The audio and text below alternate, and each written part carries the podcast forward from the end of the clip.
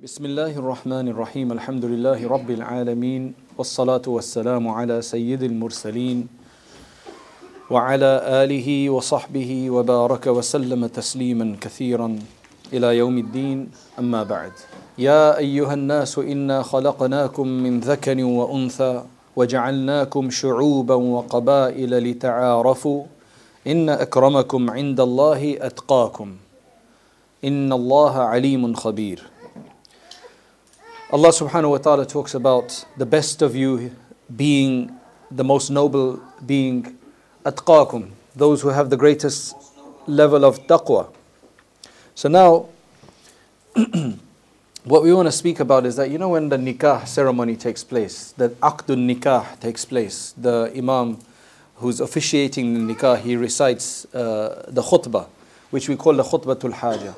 And in there, there are three verses which are recited. يا أيها الناس إنا خلقناكم من ذكر وأنثى يا أيها الناس اتقوا ربكم يا أيها الناس اتقوا ربكم الذي خلقكم من نفس واحدة and يا أيها الذين آمنوا اتقوا الله حق تقاته ولا تموتن إلا وأنتم مسلمون يا أيها الذين آمنوا اتقوا الله وقولوا قولا سديدا actually that one. So all three verses are about taqwa. That's really interesting that whenever a nikah is generally done, you talk about taqwa. And the reason why that's important is that if both husband and wife, the spouses, if they focus on, uh, if they fear Allah, and if they do the nikah and they have their relationship for the sake of Allah, then inshallah they will bless their relationship. Because when you do something for the sake of Allah, you don't do it for selfish reasons. Of course, this has to be learnt. When you do something for the sake of Allah, you will do what pleases Allah You'll do what Allah wants you to do in that case, or you'll be looking for that at least. We can make we can still make mistakes, but at least if we're gonna try, we're gonna ask, we're gonna inquire, then that will be the case. So, for example, that should help to get suppress suppress a person's ego uh, and everything else that we've been speaking about uh, if you want to make Allah subhanahu wa ta'ala happy, Allah loves it that you please somebody else. Allah loves it that you forgive other people. Allah Himself is Halim, which basically means forbearing, huge amount of patience. He allows so many things to happen before He takes revenge. So, all of these are characters that we want to add for ourselves as well. And that is one of the best ways that will effectively benefit the marriage. So, before the marriage, though, uh, just to cover the engagement period, when people get engaged, I just want to clarify that that is not a nikah, that is not a marriage. Engagement just means, okay, uh, you have been fixed up with this person, and uh, th- there is a hadith which mentions that when somebody has already is in advanced discussions with somebody else to get married or to buy something or sell something, a business deal or something, then nobody else should come in and try to uh, sway this or remove it. Yes, if it's just initial discussion, I'm looking. Ah, okay, I'm going to go and see such a person, then it's okay for somebody else to come and say, oh, but have you considered this person? But once you have advanced discussions, and it's like you're going to commit, because you have to have a discussion so uh, after that, you can't until it falls through, if it falls through. If you once you do get engaged, a lot of people think that once we've committed to one another, it's like engagement is like a commitment. Some people make such a big deal out of the engagement that they make it like a wedding, in terms of the feeding, the guests, and the gifts, and everything like that. And that's totally not what it should be. Engagement is just okay, halas, you know, where, and the best thing is to make the engagement as short as possible so that you get fixed up and then you're going to get married soon. Long engagements are, are dangerous because you feel you're connected to somebody now, but you're not really connected, so you can still not act like husband and wife. You still have to act like strangers, right? But then some people take offense. There's one couple, they got engaged, and one person in them, I can't remember it was the husband or the wife, they were being very careful to keep it halal. The other side kept trying to uh, start conversations or do things, and he wasn't responding because he was getting informal. So then the other side the, the, those who were making the, uh, those who were making the advances, they, they felt that he wasn't interested anymore. But all he was trying to do is just keep it halal. The reason is that marriage is something where two people are coming together and you need a special glue to keep them together. And that comes from Allah. That's the barakah. The best way to get barakah is to do everything according to the sunnah and do no wrong in it at all because you want this to work. You, you don't want to cut corners, you don't want to take anything in your own hands. I don't want to influence this negatively at all. Believe me, this is because remember, we spoke yesterday about how big the idea of nikah is. That this is going to go right through your generations. The person you marry is going to be the mother or father of your generations to come. So you want to do that right. That's why what I, uh, there was a couple who were going to get married. So they, they came to have the discussions and everything. And mashallah, it was fixed up. So I know that they were going to speak, and uh, that's what we thought, and they, they voiced that as well. So this was a preliminary discussion. So we suggested that why don't you just have nikah now? How can we have nikah when we haven't told everybody and we haven't invited everybody? This is just a private discussion or agreement. So how are we going to have nikah? I said it's okay when you uh, when you want to do the full reception and wedding, you can do another nikah then. So I said, How can you do another nikah? You can do hundreds of nikahs. You can do as many nikahs as you want with your spouse. A lot of people don't know this. In fact, some ulama like Ibn Abidin al-Shami, he mentions that it is actually healthy, and I, you know, be careful how you take this. I don't want you to get paranoid about your nikahs, but he basically says that it is healthy to, revi- uh, to refresh your nikah, tajdidun nikah every so often. Why? Once you're married, why should you do tajdidun nikah? Tajdidun nikah just means the husband and wife are there, two witnesses. You don't need a mahr, you don't need a dowry. So it's not gonna like another 10,000, another 2,000. No, no, no, no, no dowry. And you just basically ijab and qubul, the khutbah, ijab and qubul, and that's it, it's done. Why? The reason he says is because um, I give you from an example there was a big mufti in the Indian subcontinent, in India. There used to be a couple who used to come to him, and always with their problems. So he used to try to help resolve, counsel, you know, correct, and so on. One day he says, I'm going to do your nikah again. I'm going to, they were, they'd been married for years. He says, I'm going to re, redo your nikah, so ijab and qubul, you know, the offer and acceptance. And he did that. And they stopped coming. After a while or something, he must have met the man. And he says, You know, most of our problems have been resolved. So, what was so special? Why did you do the nikah again? He said, The reason is that I realize that one of you or both of you say certain things which are blasphemous. Kufri statements without realizing. You know, some people they could say, Oh, subhanAllah, uh, Allah only found my, my child to, to, to make sick. Now, when you complain against Allah, do something crazy like this, a bad statement against the tawheed, against respect of Allah, that's kufr. But you don't realize it. Because everybody uh, in your community may do that, or in your family or tribe or something. And a lot of people do say these weird words without realizing because they haven't studied the aqidah properly. And nobody's clarified to them. So you lose your faith. When you lose your faith, your marriage breaks but you refresh your faith the next time you do salat, for example. The next time you say La ilaha illallah. Because you are a Muslim. So the next time you pray or the next time you do tasbih or something, you've refreshed your faith. But you don't know that it's broken, so you don't refresh your nikah. So your nikah is broken, so you're living in zina technically, even though you think you're married, and there's no barakah, so then there, there are problems. I've seen so many cases of a person who comes to me and says, I divorced my wife and it's the third divorce. I gave three divorces.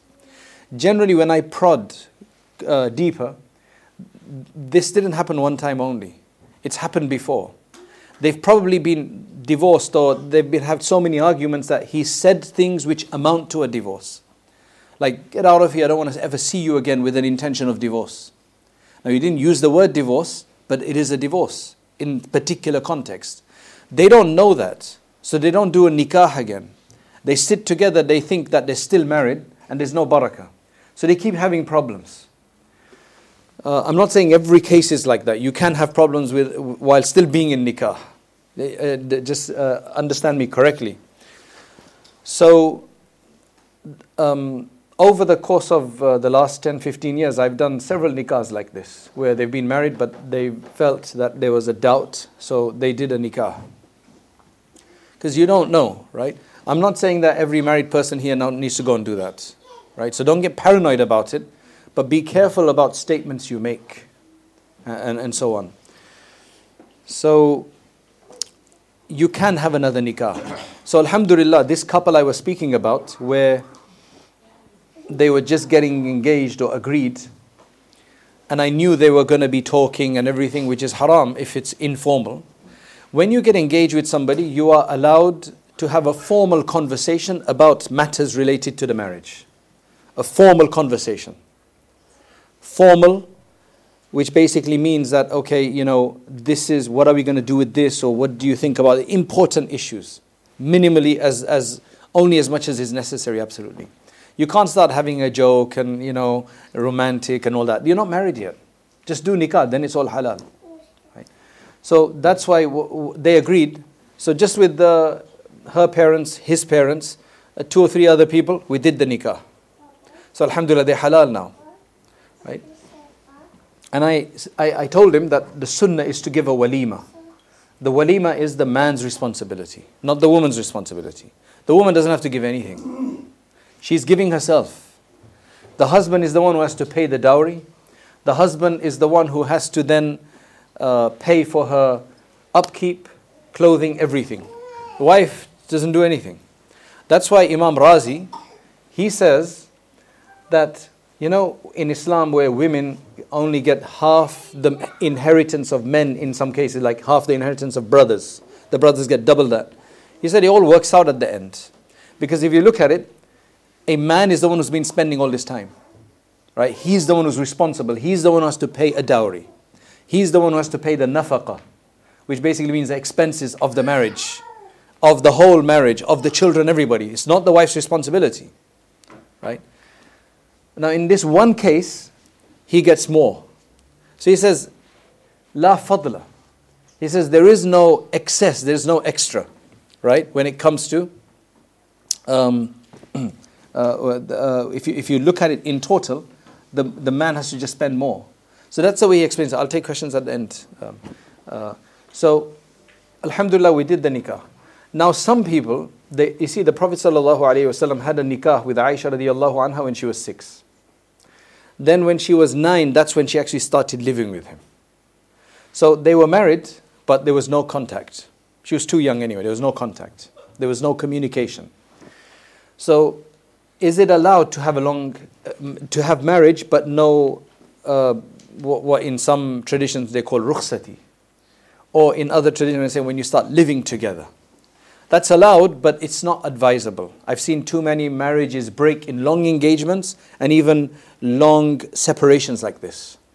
Sometimes it's necessary because uh, maybe somebody has to finish off school or somebody has to, you know, buy a house or understandable, right? In some cases, but where you don't have to do that, you should avoid that. Get married and just start living together. Just one couple right now, they were married. He was in another country, she was in another country and they're breaking up. See, because text messaging is very dangerous. Because in text, all you have is words. And some people are not very careful with words. They, they, there's no emotions in unless you're very, you're a very good writer and you're very careful about what you write. Like when I write, I try to be very careful because I'm trying to see how are they going to take it. But some people are just like, no, yes, you know. Um, will you be coming? Will, and then the letter you right? You know, the, word, the, the letter you, they don't write properly. So it gives a wrong impression. There's no emotion. You can write an emoji, you know, like one of those little weird symbols, but it doesn't do it.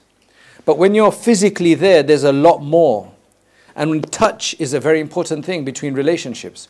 Touch, create, uh, hugging, holding hands, contact, this uh, provides the love hormone. So that helps as well. Now, when you're far away, all of that is very difficult you, you know, you, you spend a lot of money on the phone and uh, texting and all this kind of stuff. So it's not advisable as far as possible. So um, when you then get married, what what I want to talk about is that when you get married, what is the sunnah way of getting married? The nikah itself, what's the sunnah way? The actual sunnah way of marriage is very simple. It's so simple that you, you know, you'd be surprised. Everything else that, you know, people are so worried about the nikah day, it's all because of different cultures. Some cultures, the nikah is very simple. Some cultures, it's too complicated. Do you see what I'm saying? None of that is necessary. I'm going to tell you today what the absolute basic essentials are. And the more simpler you keep it, the less headache you'll have. Focus all of your energy for after the marriage.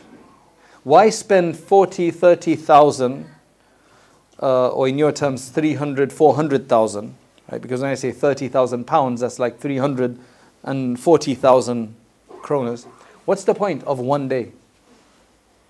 Why not give that to the couple to spend for themselves? Here we spend a huge amount for the day itself. I'm not saying don't spend nothing. You can spend a bit, make it special, but not a crazy amount. Keep that for later. Some people take loans to do this. So they enter marriage with a debt. What's the point? You know? give them the money, they can buy a house or they can help to buy a house. People just don't think.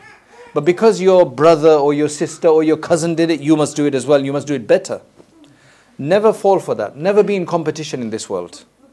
Only competition should be for the akhirah.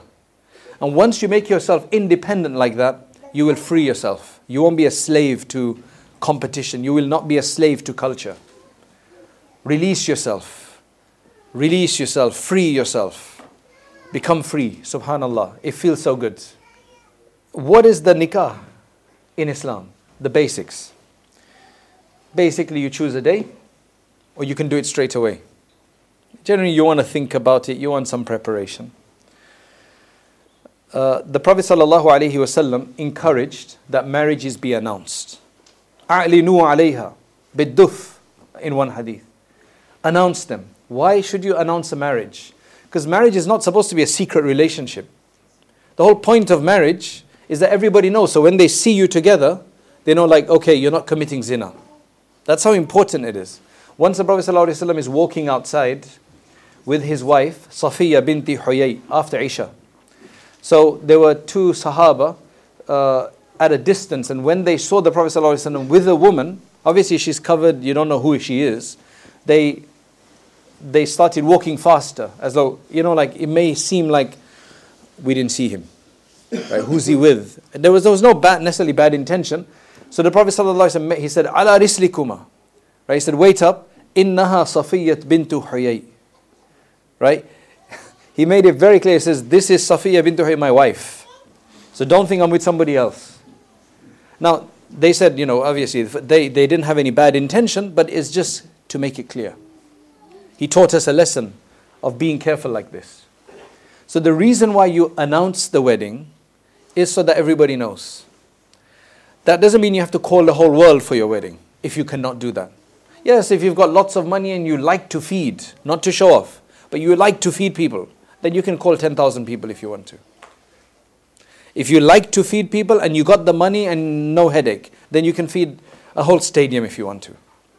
But if you're doing it because somebody else did it, because otherwise people are going to say, you know, you didn't call me or whatever, then all of that, just forget that. That's not sunnah. To do it as an obligation is not a sunnah.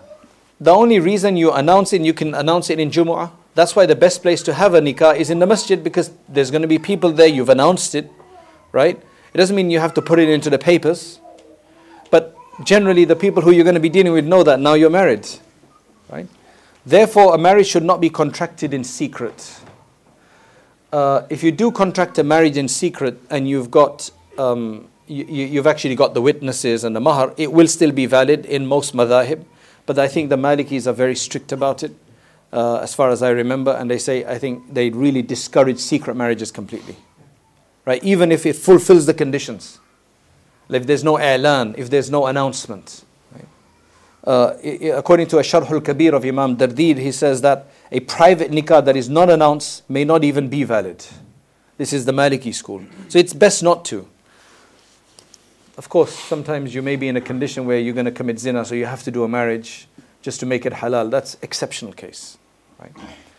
Anyway, the following now should be observed in the actual ceremony of the sunnah.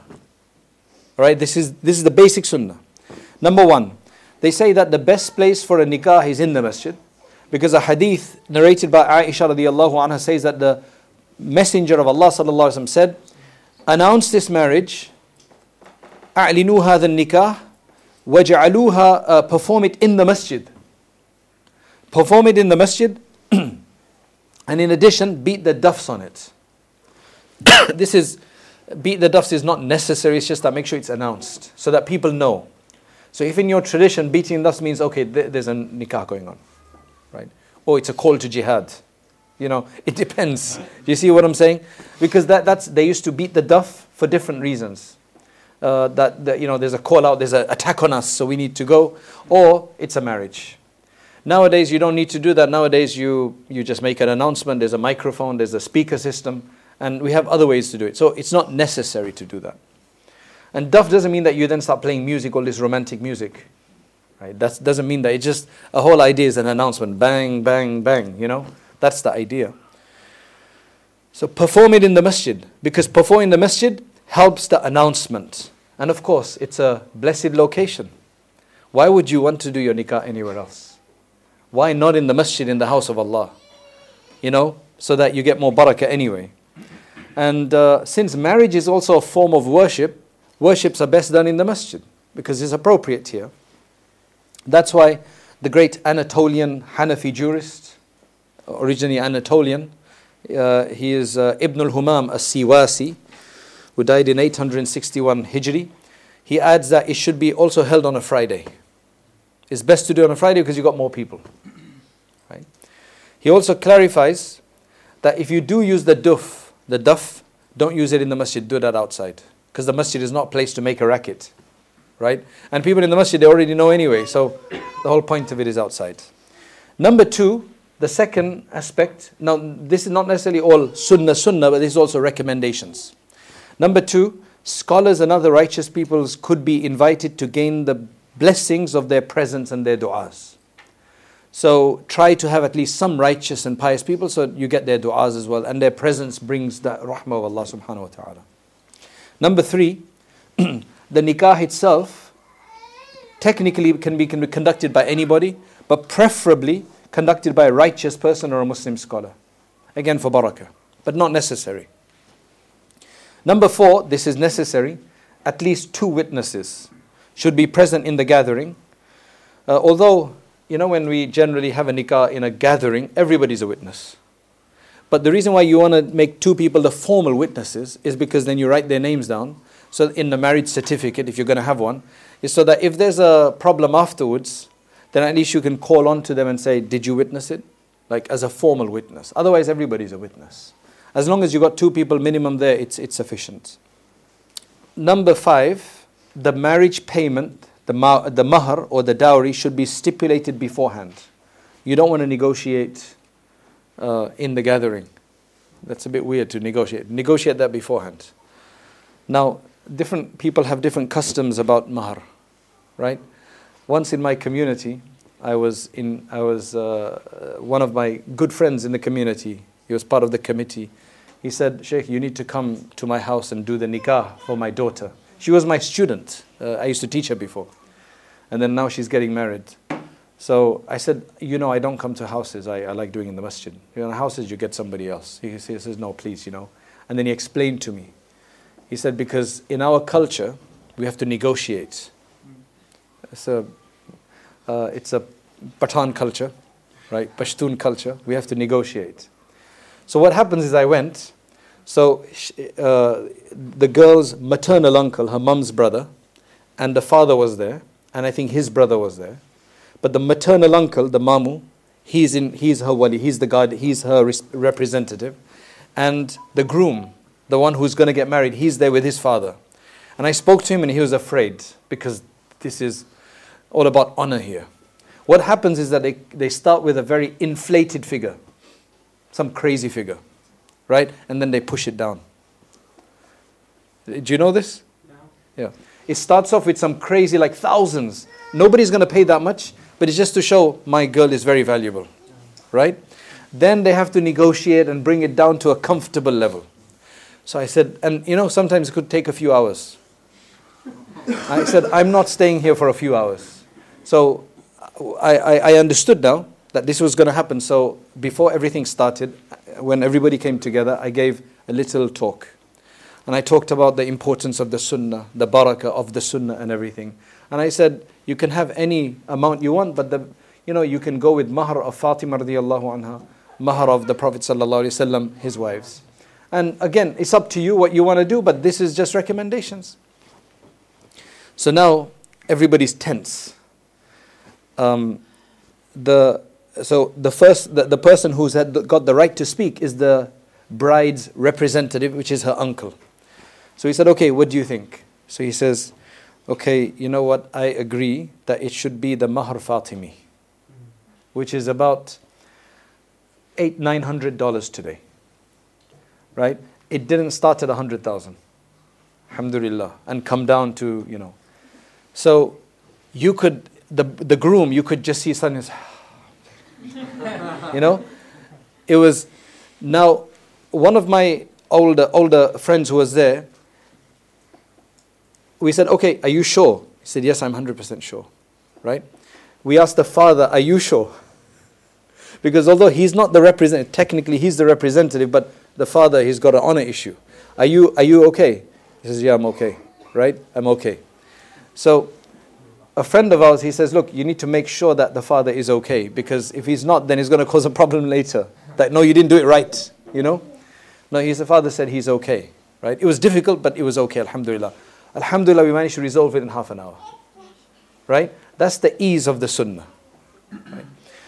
Um, so, the marriage payment should be stipulated beforehand, and the person performing the ceremony should be informed of this amount. So, it, it could be stated in the nikah ceremony, it should be stated so it's clear that this is it. Now, if you did not mention or even uh, negotiate a mahar payment amount, the marriage would still be done. Right? But what payment would be necessary then? There, the, what they call the mahrul mithl comes in. If there's nothing mentioned, the mahrul mithl comes in. What's the mahrul mithl? Mahrul mithl essentially is the default amount that would become automatically stipulated because no marriage can be done without a mahr. This is the way Allah has protected the women that you want to get married, you must give a mahr. How much?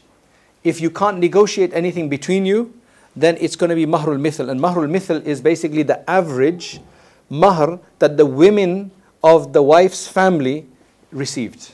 So her sisters, her, mo- her mother, her aunties. What is the average that they generally receive? That's going to become automatic. Do you understand? It was like around 5,000. That's automatic. Obviously, the mahr of the Prophet sallallahu uh, called mahrul azwaj, the, the marriage dowry that he's been known to have given the wives, his wives. Uh, th- that and the Mahr of Fatima. Although the Mahr of Fatima, there's a difference of opinion exactly, and anybody who wants to know this in detail, uh, there's lots of good articles about this, and I've got it in detail written in Handbook of a Healthy Muslim Marriage. Uh, and you, but it's approximately between right now it's between 700 to 900 pounds, approximately less than a thousand pounds. A woman can ask for anything she wants. And it's up to the husband, the, the, the, the groom to accept. But uh, it's not a good idea to do that. Now, in some cases, it may be a good idea to make that as an, uh, if, you're, if you're worried that this guy, he's known to just marry and then give a divorce and run away and then leave the woman without anything and she makes a big investment, you know. So in that case, you could have a safety net. So you could have a, some people split the mahr the dowry into two sections the mu'ajjal and the mu'akhar. So right now you give 700 pounds, 500 pounds, 100 pounds, whatever, $100, whatever. And the mu'akhar is deferred, delayed, on credit. That could be, you know, again, 5,000, 10,000, some people say 40,000, whatever. As long as you agree and it's reasonable. That will only become necessary if there's a divorce or if there's death. So if the husband dies, or the husband divorces the wife, then that will become necessary. I, I would only suggest that I, some, some people just have that in their culture. That's normal in their culture. Some Middle Eastern countries have that in their culture. It's not the sunnah to do that, but it's not against the sunnah if there's a reason to do it. I just personally would advise not doing that by default unless the woman is at risk to preserve her.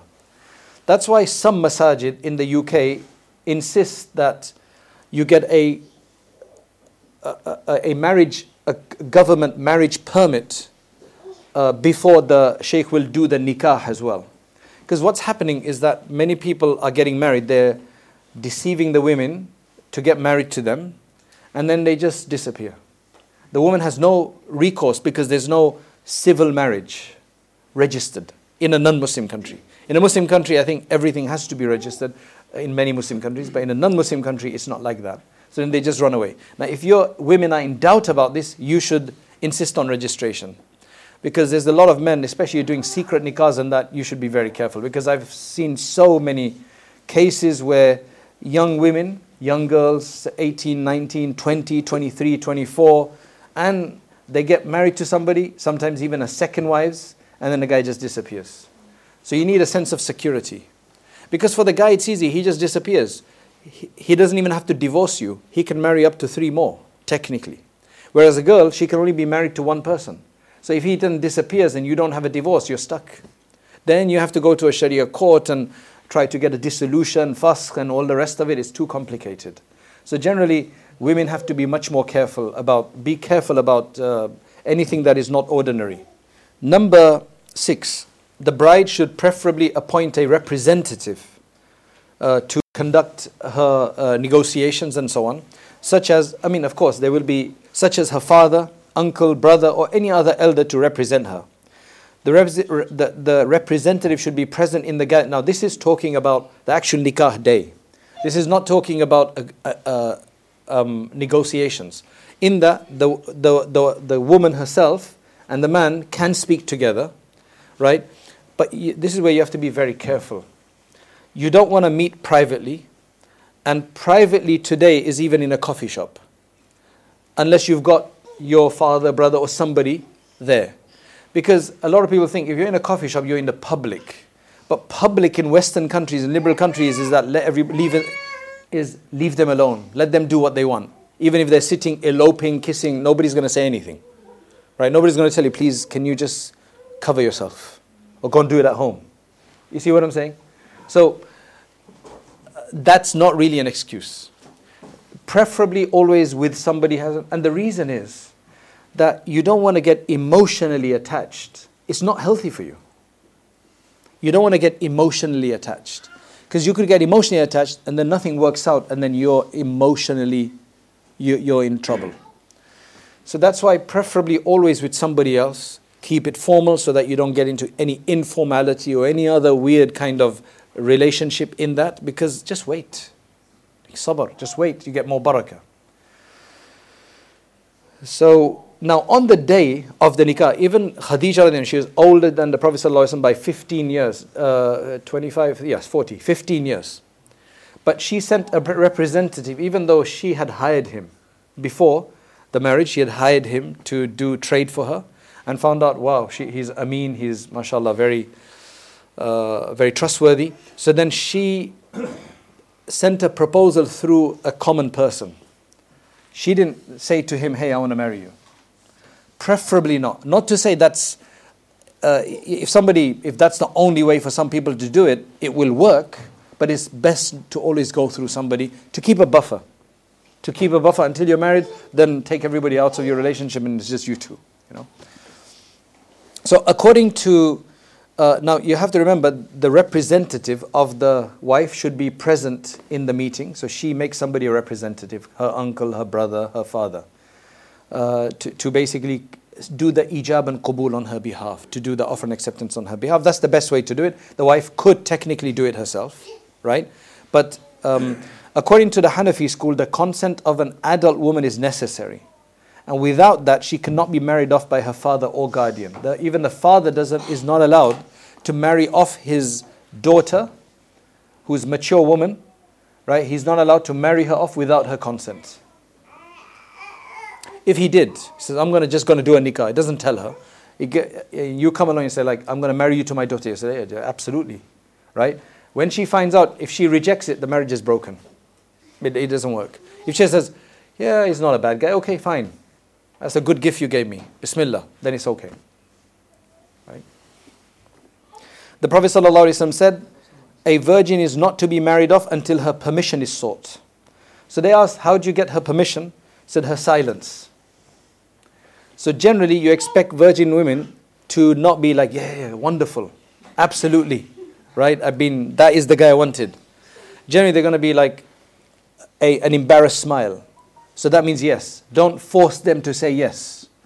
Unless it's a unless they their facial expression is a horrific like what are you doing? But they're so fearful of their father or whatever, then that is not considered to be an acceptance.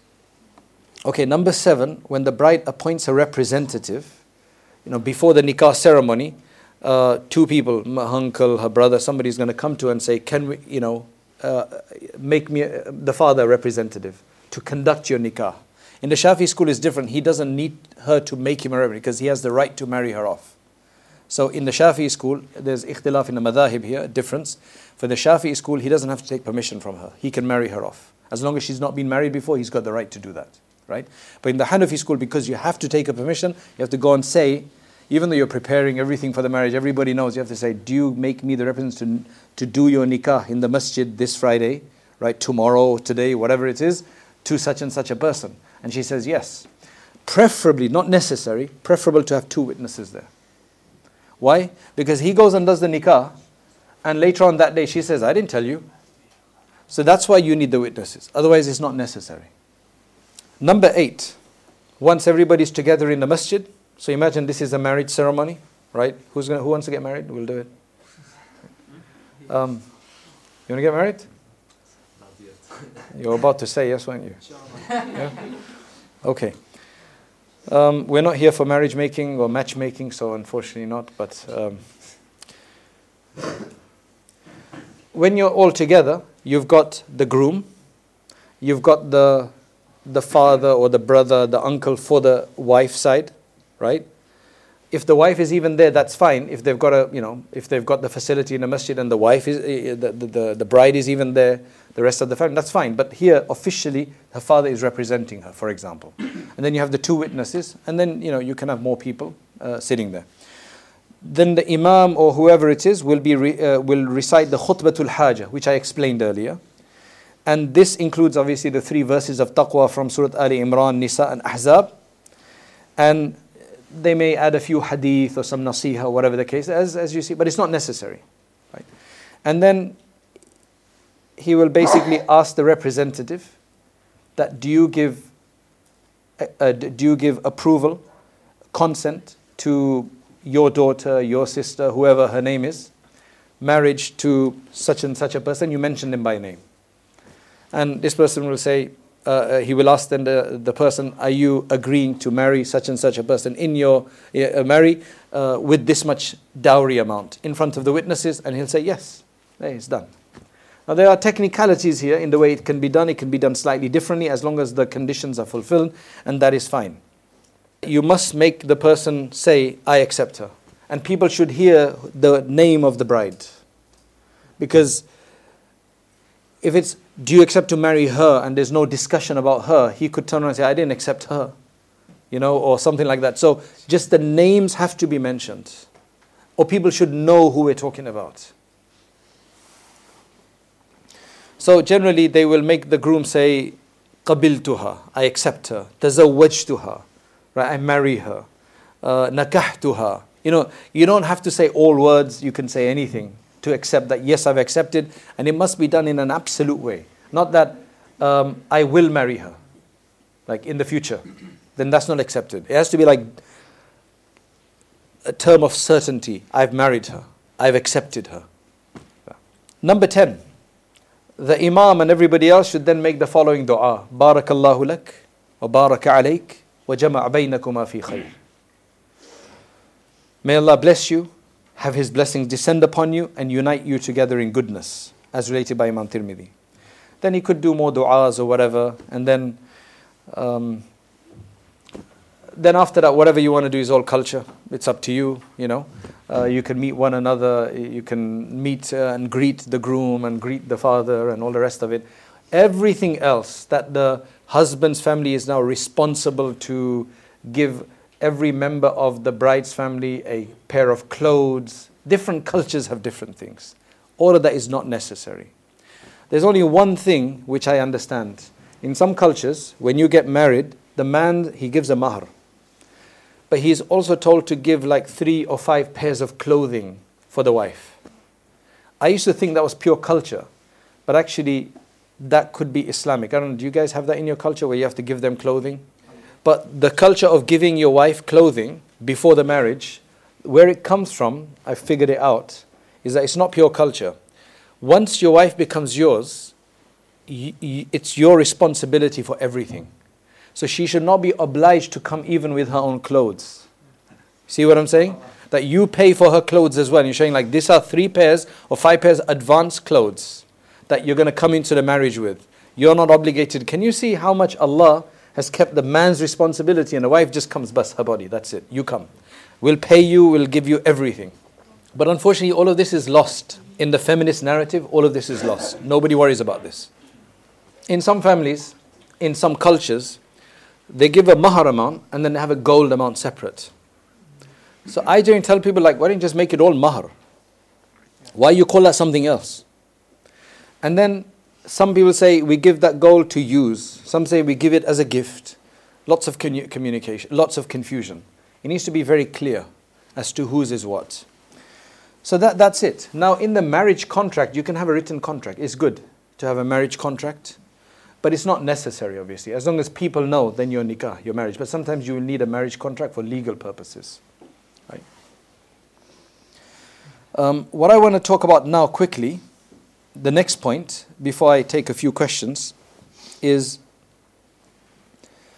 the first night once you get married.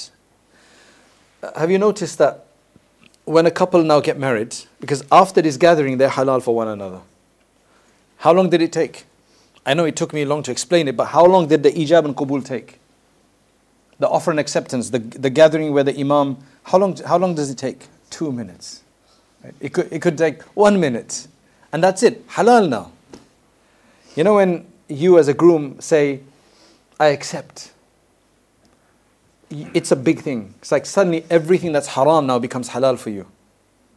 Not everything, but uh, those things within marriage, it become halal for you. It's, it's a very important, it's a very important I do or I accept.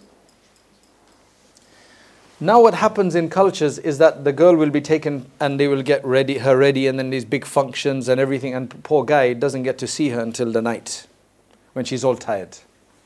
Right? You know, that's why think outside the box and um, if, however you want to organize this, that's up to you. All the rest of this is now culture. The only other thing which is, uh, there's a few things which is sunnah. Sunnah in the sense that the Prophet ﷺ, he took his daughter to Ali radiallahu an.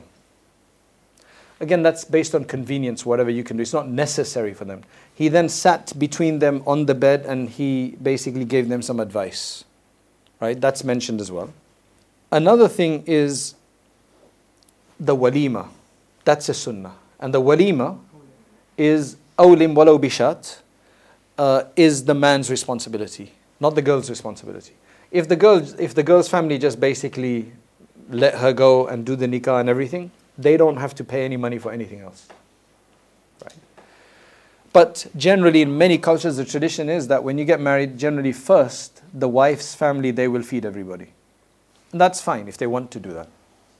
Then the husband will do the feeding after he gets his wife, after they've spent a night, which is understandable because walima is to thank Allah for the blessing that He's given you of now being able to be with your wife.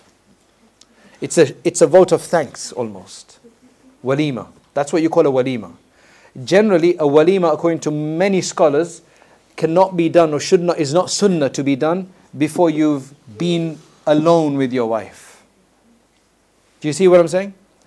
It's about thanking Allah after you've been with your wife. Now to give walima. Walima, as I said, could be given for five people, two people, a hundred people, whatever's easy and convenient for you for uh, out of your goodwill. I'm so excited that I'm I want to feed 500 people. That's fine. As long as it's not for the wrong reason. But it's the man's responsibility. Of course, if the bride side says that, look, let's just have one, uh, we want to feed as well. We don't want to have two sessions, two receptions, two programs. Let's join together and do it. That would be fine as well. That would be, they contribute some, and, and a lot of people are doing that now. Uh, personally, I just, I would like it that I do my walima. Because it's matter of my sunnah that I want to do it. What happens in long engagements, and uh, not long engagements, when you get married but you're only going to be together later on? You know, when you get married and then you're going to be together later on. Or sometimes people get married in a very low key nikah. They just get married, but because some uncle is not present or some brother is not present, they're going to do the big reception afterwards. Public, you know. So, what I generally suggest there is that that won't be a walima anymore because you've already been with your wife for a few months. So as soon as you get married and you've been with your wife, you just feed a few people walima to follow the sunnah. Just call a few friends, take them out for dinner, whatever. This is my walima done, sunnah done. Walima should also be done within one, two, three, maximum like four days. Do you understand? A walima has to be done straight away after you've been consummated with your wife. After a month, that's not a walima. It doesn't mean that you can't feed, but it's not a walima. The sunnah is to do it as soon as possible.